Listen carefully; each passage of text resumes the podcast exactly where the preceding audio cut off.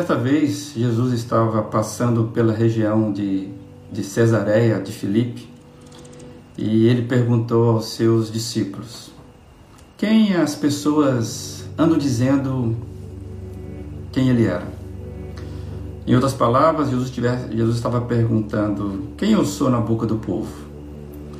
É interessante essa pergunta quando sabemos que ele estava exatamente em Cesareia de Filipe é bem simbólico o que Jesus é, estava fazendo quando ele pergunta isso, porque naquela época, ali, era na verdade um, um panteão de deuses, de influência grega, de influência romana, e lá então era, naquela ocasião, era, tinha a presença de santuários, estátuas, estátuas de divindades romanas, é, estátuas dos seus né, é, ligado aos seus é, é, é ícones. Tinha todo um aparato urbano né, para, para este culto em nome do César. ali, naquela região que tinha o santuário de Pan, onde, era, onde se tinha um culto bem prestigiado pelas, pelas pessoas. E, e, você vai ver então que as respostas que os discípulos apresentam a Jesus indicava essas crenças populares. Jesus seria mais um dentre os outros. Então é muito é, é interessante ver que quando Jesus ouve aquilo, ele direciona a pergunta aos seus discípulos e ele é direto: e para vocês? Quem eu sou?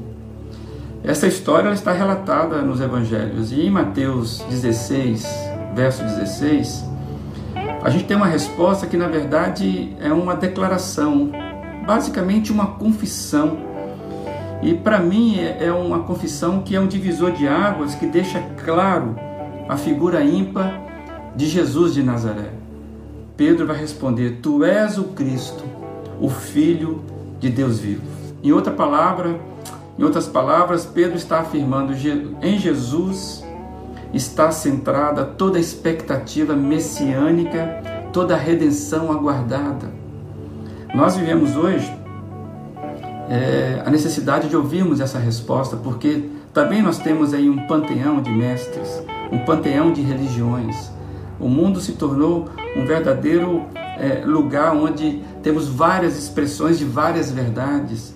E a gente, vê, a gente percebe que é, muitas dessas vozes tentando igualar Jesus a mais dos mesmos. Só que Jesus não se encaixa em nenhum panteão. É, Jesus não é sombra de ninguém. Jesus é Ele que faz sombra a todos os demais. Jesus não é mais um dentre os sábios. Jesus não é mais um dentre os iluminados. Jesus não é mais um exemplo de, de humanidade, de sacrifício. Jesus é o Deus encarnado, único, é exclusivo. Jesus, ele representa o Deus que tanto amor, que veio viver as nossas é, carências, a nossa humanidade. Se Jesus estivesse aqui hoje e ele lhe perguntasse: Quem sou eu para você? Diante de tudo que você vê, você me conhece? Você se relaciona comigo? Quem sou eu para você? E eu fico perguntando a mim e pergunto a você: que re resposta você daria à pergunta de Jesus? Que Jesus possa iluminar, não como mais um, mas que você possa ser iluminado por esse senhorio ímpar. Que resposta você daria à pergunta de Jesus? Fique na paz dele.